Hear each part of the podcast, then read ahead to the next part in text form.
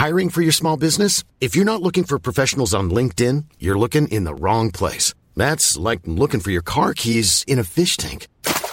LinkedIn helps you hire professionals you can't find anywhere else, even those who aren't actively searching for a new job but might be open to the perfect role. In a given month, over 70% of LinkedIn users don't even visit other leading job sites. So start looking in the right place. With LinkedIn, you can hire professionals like a professional. Post your free job on linkedin.com slash people today.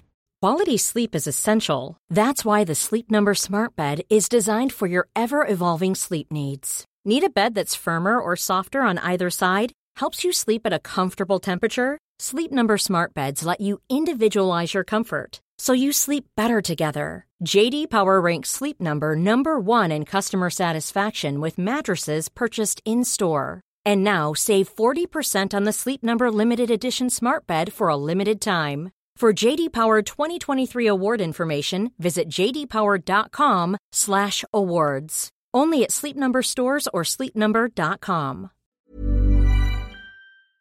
This is the Financial Times podcast in association with City Index.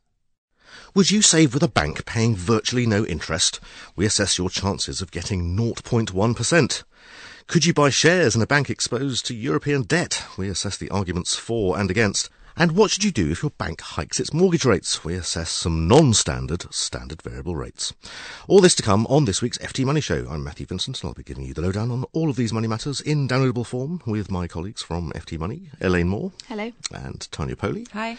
And our special studio guest, the FT's investment banking correspondent, Megan Murphy. Hi. Let's start, as usual, with the money news. This week, it emerged that banks are paying some negligible rates of interest on a large number of accounts, but they're also making it almost impossible to keep track of the best savings deals.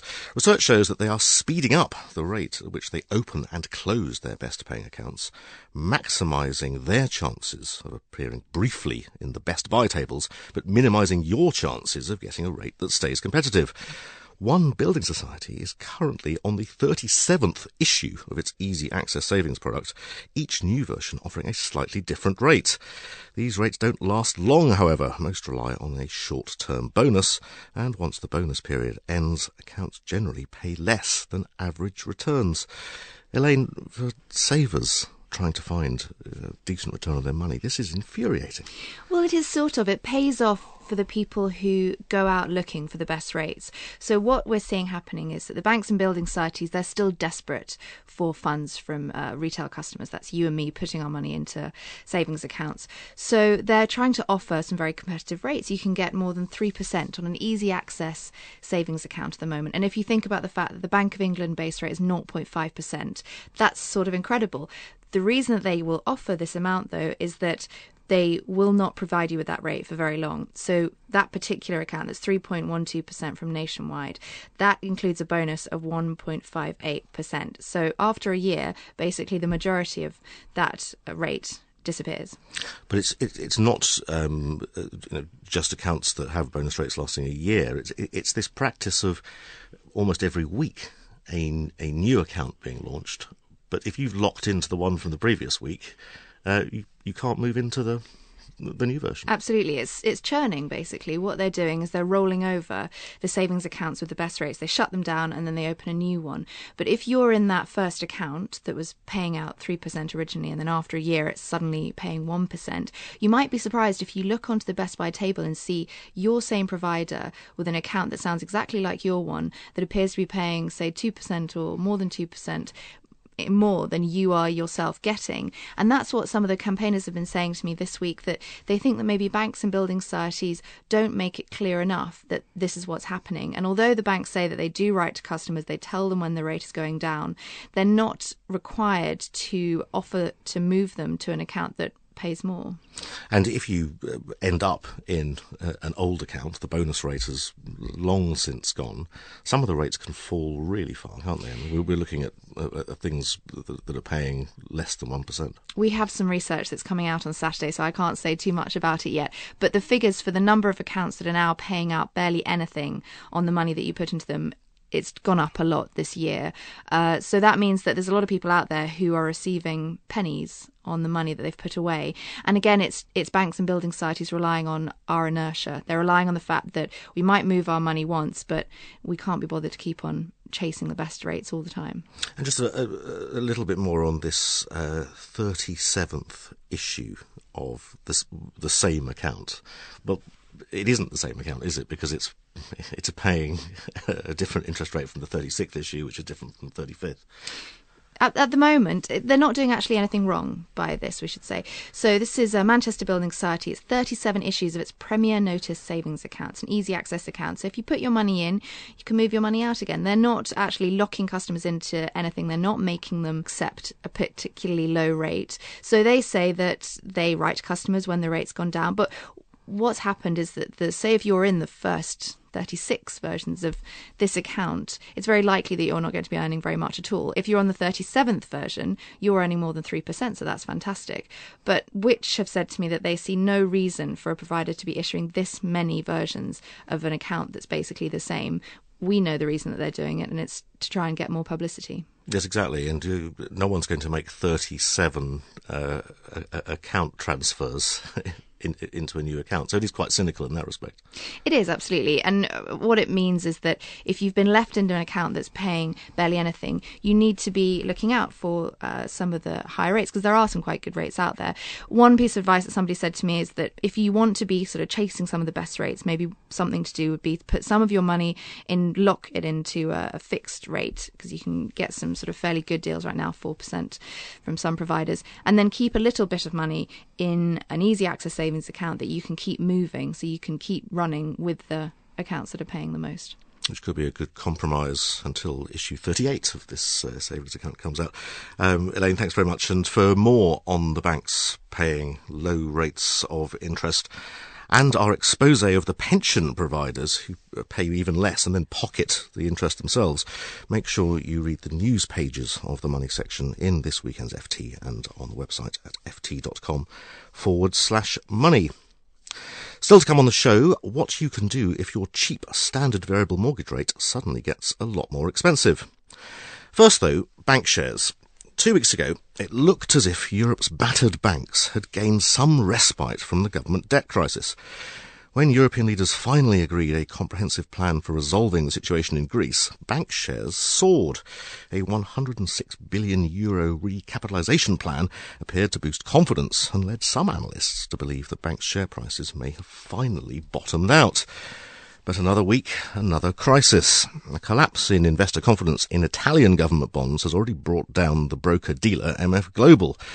And as Italian bond yields soared into the danger zone above 7%, renewed fears of default and a breakup of the euro sent bank shares tumbling yet again.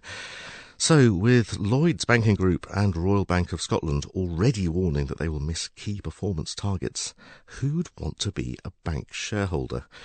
Megan, you look at the banks every every day. Um, are there any bank stocks that that look like good investments right now?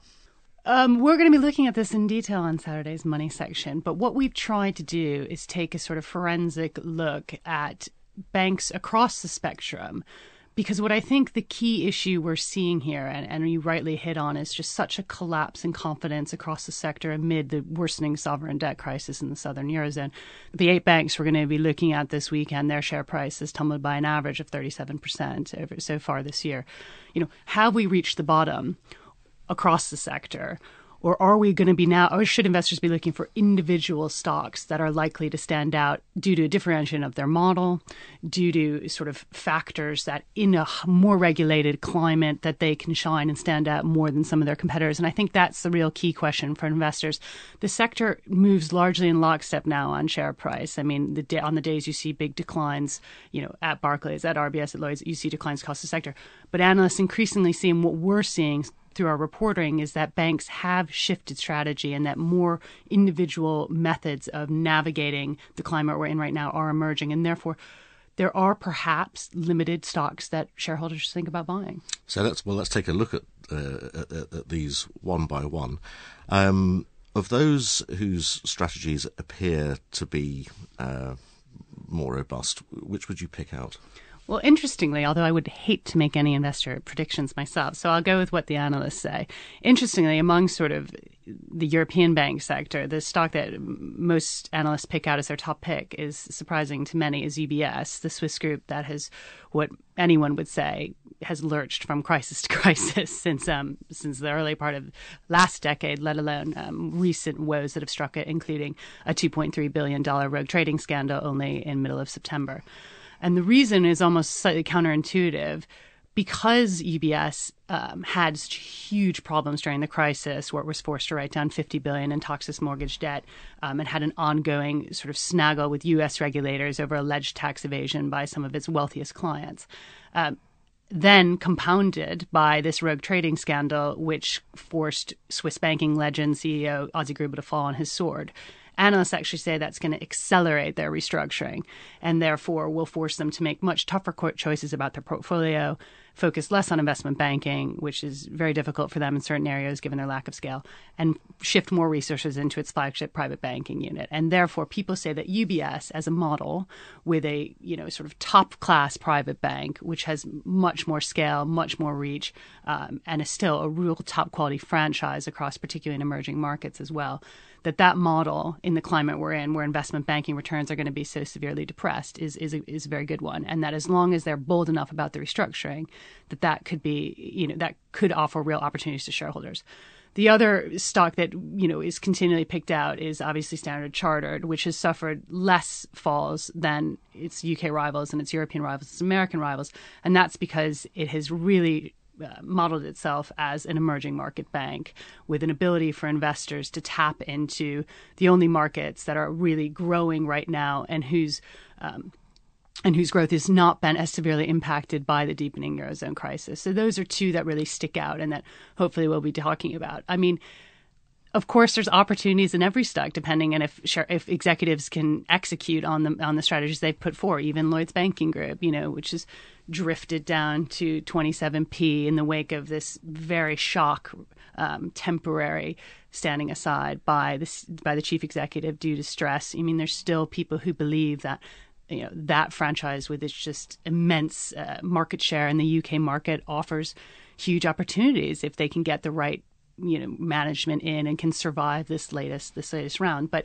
you have to have a stern stomach to get into this sector right now. You certainly do, and, and, I imagine many of our listeners will be uh, shareholders in Lloyd's Banking Group and Barclays and uh, uh and RBS, and their stomachs have probably been churning a little uh, of late. If the key then is uh, speed uh, and depth of restructuring and growth prospects, um, which are the the banks that are worse positioned or less well positioned? I mean, I, I, can disclose to listeners of this podcast, we are not going to be um, singling out RBS this weekend just because we think the depth of sort of the restructuring that has to go on there is is is too much of a project to really identify much upward movement for shareholders right now um, Bank of America, Merrill Lynch, there are many people there who feel that the sort of problem that they have in the U.S. in terms of getting rid of the legacy of their ill-fated foray into the U.S. subprime mortgage business with the purchase of Countrywide at sort of the worst possible time will continue to drag on that for a significant amount of time, and that they just simply do not have any traction. So,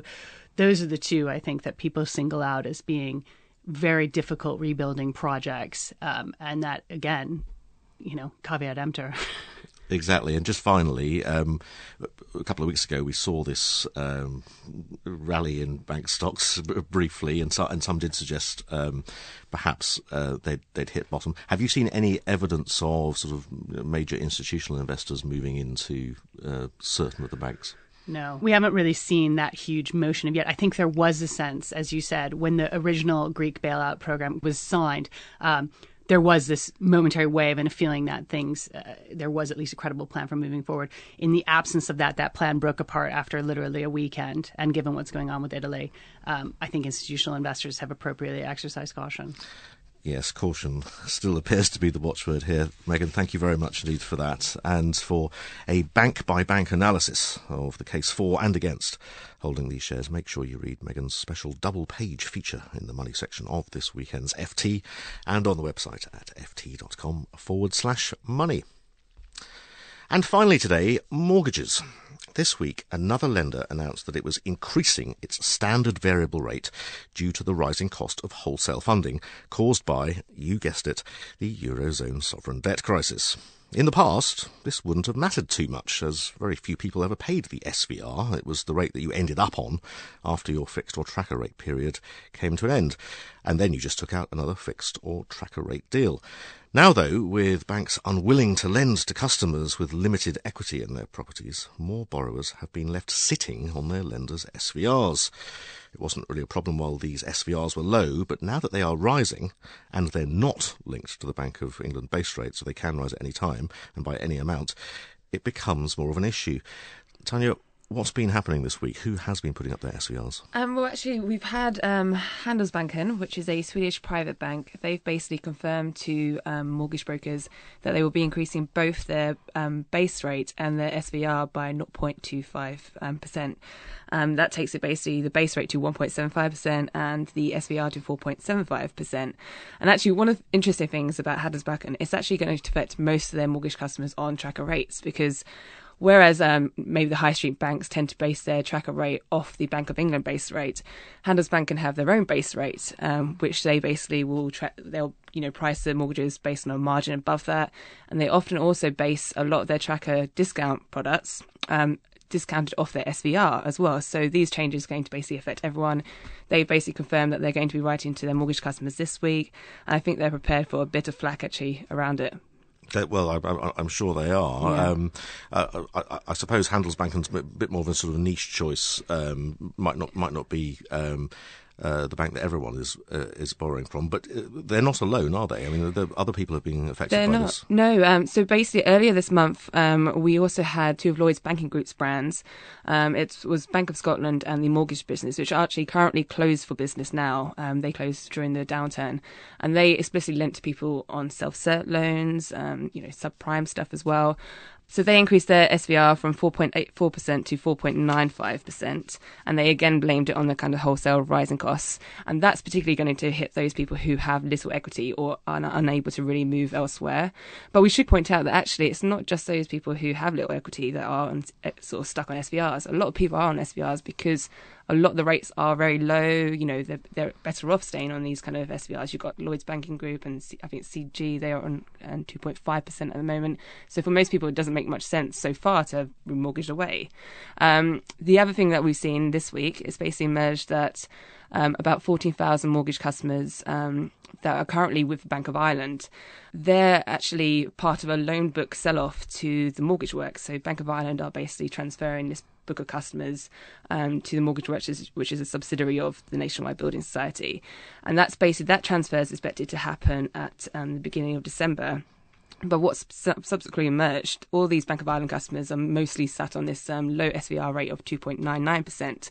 But basically the mortgage works has the right to amend this to their SVR, which is actually at um, 4.79%. So That's a, a, big increase. It's a jump of like 1.8%. I was speaking to um, the mortgage works this week, and they did say that they, um, you know, they have the right to amend it, and they will probably will look to do so in the future, but they're not going to take it with immediate effect. And if they do, it'll be like phase changes, and they'll let obviously customers know. But it's one of those things which those customers obviously need to factor in. I think is it worth staying on that rate, or should I should I look for, to remortgage now? Well, uh, uh, and the the question of the the options open to you um, is a key one because mm-hmm. uh, if you're if, if you're sitting on an SVR because you can't get another deal, yeah, two point nine, not a problem. Yeah, goes up to four point something, and suddenly you, you, you're facing great difficulty in your repayments and cannot remortgage. Yeah, I mean it's going to be quite big big pain for some people. I mean I should point out with that specific deal. Um, the mortgage works have stressed that actually the average loan book is around sort of most customers are on an average LTV of 50%. So they're probably going to be okay. Because um, they've got enough equity. Yeah, because they've got enough property, equity in their they property. Can pick the best deals yeah, elsewhere. Yeah, so they're one of the luckier ones that actually they probably know that they've got quite a lot of choice out there. Um, at that kind of loan to value, you've got very competitive deals still, even though there has been these rate rises that we've talked about across the board, um, what with the Eurozone um, sovereign debt crisis. And just finally, given that um, rates, not just SVRs, but as you point out, certain tracker rates can mm-hmm. move independently of the Bank of England base rate. Is it worth looking at deals where there's no charge for switching if you decide to, la- to later move out uh, away from a, a, more expensive lender? Yeah, I think so. I mean, a lot of um, the brokers I've been speaking to this week have said that most of the mortgage stuff they're doing at the moment tends to be on lifetime trackers with no early repayment charges, um, just so that people can like opt to obviously you know maybe move on to a fixed rate when they feel that rates are going up so much. Um, the other choice is to go for a fixed rate and tie yourself in now. Um, there are other options. So I mean, there's been a lot of talk about the fact that a lot of um, lenders don't. They're not very good at actually porting the mortgage these days because they get a bit worried and they get sort of a bit worried about criteria and that kind of stuff. So that there means, are that means taking your mortgage taking to your mortgage property. to another property. Yeah. So if you are kind of thinking of moving in five years, um, that might put you off going for a five year fixed rate. But there are other options out there. Coventry Building Society um, has actually got quite a good range of um, even fixed rates which come with no um, early repayment charges. So that basically means you could move, you know, at any point if you if you decide that you want to move home and that kind of stuff. Yes, yeah, so if you want flexibility, uh, make sure you check out the redemption charges. Tanya, thank you very much indeed for that. And for more on SVRs and mortgage switching, make sure you read Tanya's articles in the money section of this weekend's FT. But that's all we have time for in this week's FT Money Show. Remember, you will find all of these stories, plus daily news updates, blog posts, and top tips on the website ft.com forward slash money. You can follow our tweets at twitter.com forward slash FT money. And if you'd like us to answer a question about any aspect of your finances, just email us at ask at ft.com. Next week, we'll bring you another financial lowdown in downloadable form. But until then, it's goodbye from me, and it's goodbye from Elaine, Tanya, and our special guest, Megan Murphy from the FT. Goodbye. Goodbye. Bye. This is the Financial Times podcast in association with City Index. Small details are big surfaces. Tight corners are odd shapes. Flat, rounded, textured, or tall. Whatever your next project, there's a spray paint pattern that's just right. Because Rust-Oleum Custom Spray 5 in 1 gives you control with five different spray patterns. So you can tackle nooks, crannies, edges, and curves without worrying about drips, runs, uneven coverage, or anything else. Custom Spray 5 in 1. Only from Rust-Oleum Selling a little or a lot? Shopify helps you do your thing however you cha-ching. Shopify is the global commerce platform that helps you sell at every stage of your business. From the launch your online shop stage to the first real life store stage, all the way to the did we just hit a million orders stage. Shopify is there to help you grow. Shopify helps you turn browsers into buyers with the internet's best converting checkout. 36% better on average compared to other leading commerce platforms because businesses that grow grow with Shopify. Get a $1 per month trial period at shopify.com/work. shopify.com/work.